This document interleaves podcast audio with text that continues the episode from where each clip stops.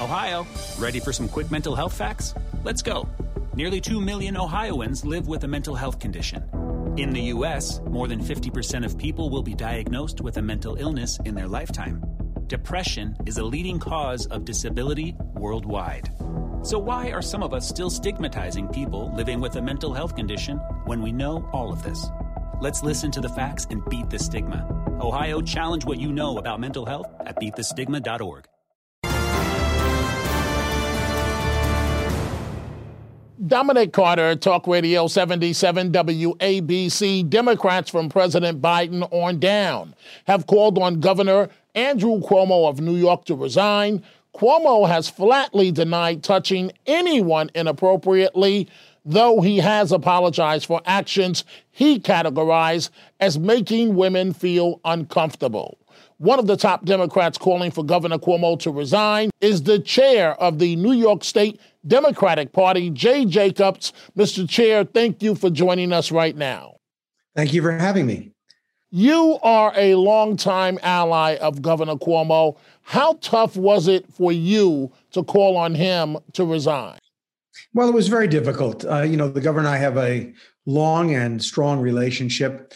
Um, I, I uh, I've been working with him and, and very um, pleased at the, the work we've been able to do together. And we've had, uh, you know, a, a, tremendous experience here. He's he's been, uh, in my judgment, an excellent governor. Other than this dark chapter, uh, frankly, you know, he's done so much for the state. So it was a very difficult conversation, and um, you know, it, it was tough for me to have it you spoke to the governor private privately, and obviously you're not going to go through a, uh, a full private conversation. But in a nutshell, and correct me if I'm wrong here, Governor Cuomo feels that he's innocent. Did he express that to you?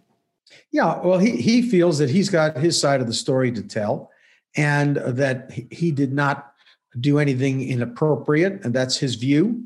Uh, my my sense to him that I articulated was that I thought there was just too much to overcome, and I didn't I didn't think that there were sufficient answers to to uh, many of these allegations or numbers of these allegations. I saw them as four really serious allegations. The others I don't mean to diminish, but you know, touching someone on the cheek at a party or kissing them on the forehead, and the governor's kissed me. Uh, you know, so I mean that's just the governor, and that part I don't think would have uh, gotten him uh, that was it alone. I don't think that would have caused him to have to leave office. It was those four other uh, individuals who had very serious allegations. And I said the last of them uh, was, frankly, the state trooper who was part of his protective detail. That I, I, just don't know how he overcomes that one. And I thought that was sexual harassment. I don't think there's any other way to define that. And uh, that's a real problem. Mr. Chair, it's interesting you point out that the governor has kissed you because I can tell you that he's also done the same to me many times and given me uh, bear hugs. But is there any way politically that Governor Cuomo can survive this? No, I don't believe so. Uh, and I, I don't mean to be, you know, so uh, absolute on the matter, but I look at the numbers. There are more than enough um, assembly members in the Democratic uh, delegation, forget the Republicans, to vote a bill of impeachment, which would then send it to the Senate. Once the governor is impeached by the assembly, he is automatically removed, at least temporarily, uh, and the lieutenant governor serves as acting governor. Uh, in the Senate, I, I, will tell you, it is overwhelming. He'll get far more than the requisite two thirds of the senators, and uh, it's a it's a joint body of the Senate and the uh, Court of Appeals. So, you know, I think you need 46 votes there. Well, he's got that in the Senate, um, you know, just among the, the senators. So I, I, I just don't see, you know, how how he survives this. Is it possible, possible, that the assembly doesn't go forward with impeachment?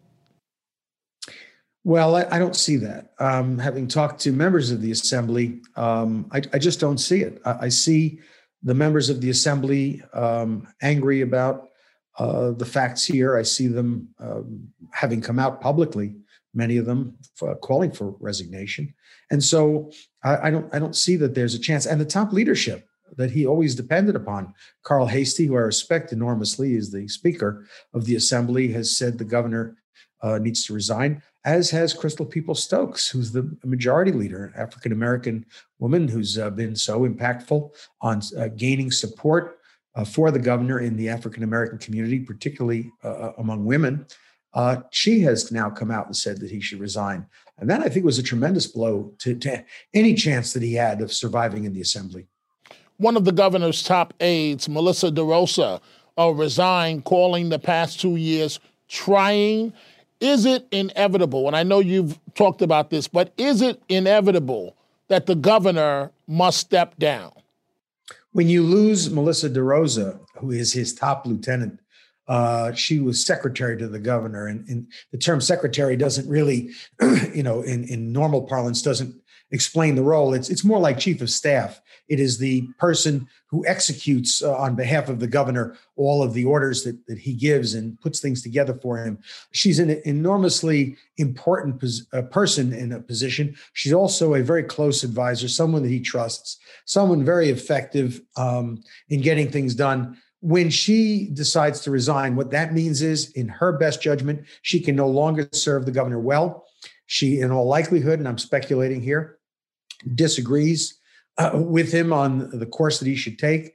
And um, uh, my guess is she probably at this point sees there's no other outcome, no other possibility but that he must resign.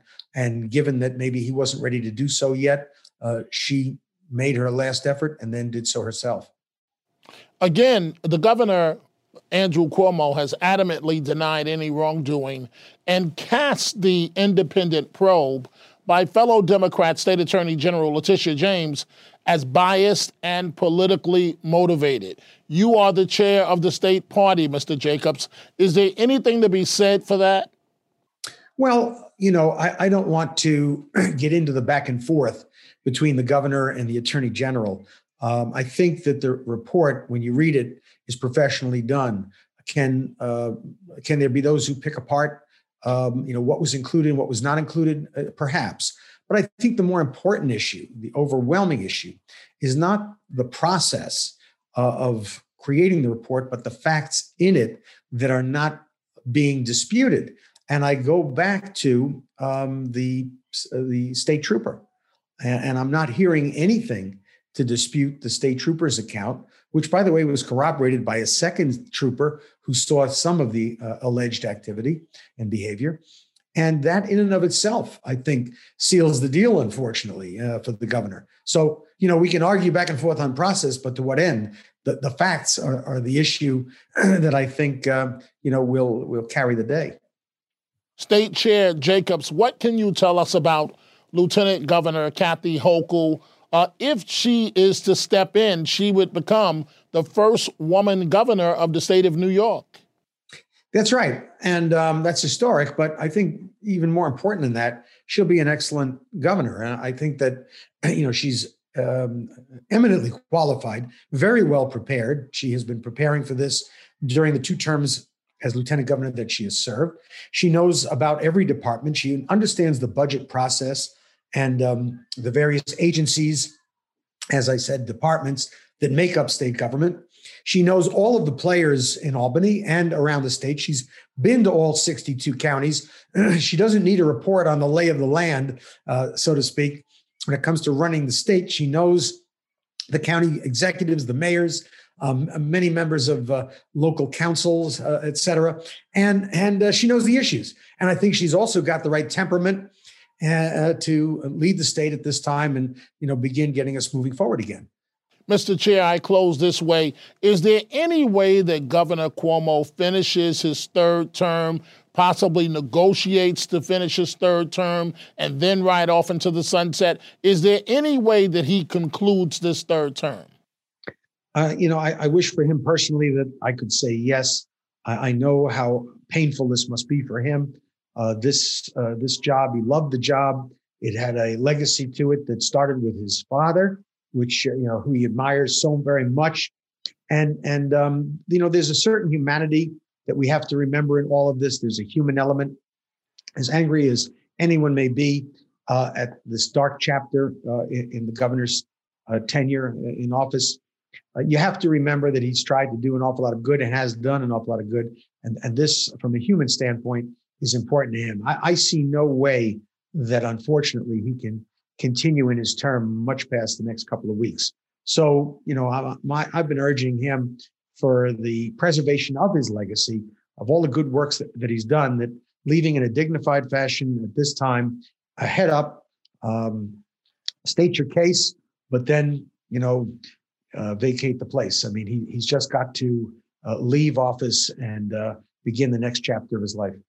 Mr. Chair, I conclude this way. But you know, you of all people know that that's not in Governor Cuomo's DNA, just like it's not much in President Trump, former President Trump's DNA. So it, I want you to respond to that. And in conclusion, is there anything that I did not ask you regarding this scenario that, as the state Democratic chair, you feel needs to be in the public domain? Well, you know, let me respond to the DNA issue. You remember back in 2002, uh, the, uh, Andrew Cuomo was engaged in a very contentious uh, primary to be governor against uh, Carl McCall, who I, I remember it well at the time. And, and as we and, and, and there were racial overtones in in, in that um, uh, in that race that were very unfortunate, and I, I think on his part unintended. But as you got closer to the primary, the poll numbers were consistent, and Andrew Cuomo saw that he could not win. That the outcome was going to be inevitably against him. And what he did then was sometime before the primary, I think about a week before the primary, he actually withdrew from the race. And so I see parallels here where he sees that all options are foreclosed. He looks at the reality of the situation and rather than, you know, carrying it all the way down to the very end with conviction in the Senate, you know, he he steps aside. So I think in his DNA there is that possibility. And really I think we we have covered it um, to the best that uh, I can. I will just tell you that the Democratic Party is strong. you know, people have said to me, well, will the Republicans use this against Democrats running in November or the following year? You know, the, the governor's transgressions. and I said, uh, no, they can't possibly use this. Uh, they have no standing because this these very same Republicans who have perked their heads up now and, and want to talk about the governor's issues you know, we're like Rip Van Winkle sleeping under a tree during all of Trump's travails, you know, including allegations of rape and other things that he did. You didn't hear peep from these very same people. So now, how can they possibly, you know, raise their heads and have anything to say about anything that this governor did? You know, uh, uh I think you'd have to spell hypocrisy in capital letters to, to in any way categorize that kind of behavior. So I think they have to sit down and pick up on a different issue for the next election. This won't help them, not with their past. State Democratic Chair Jay Jacobs, thank you for joining us. Thank you for having me. Of course. And folks, you can catch my WABC podcast here and also join me on the radio weeknights, Monday through Friday, midnight to 1 a.m. on Talk Radio 77 WABC.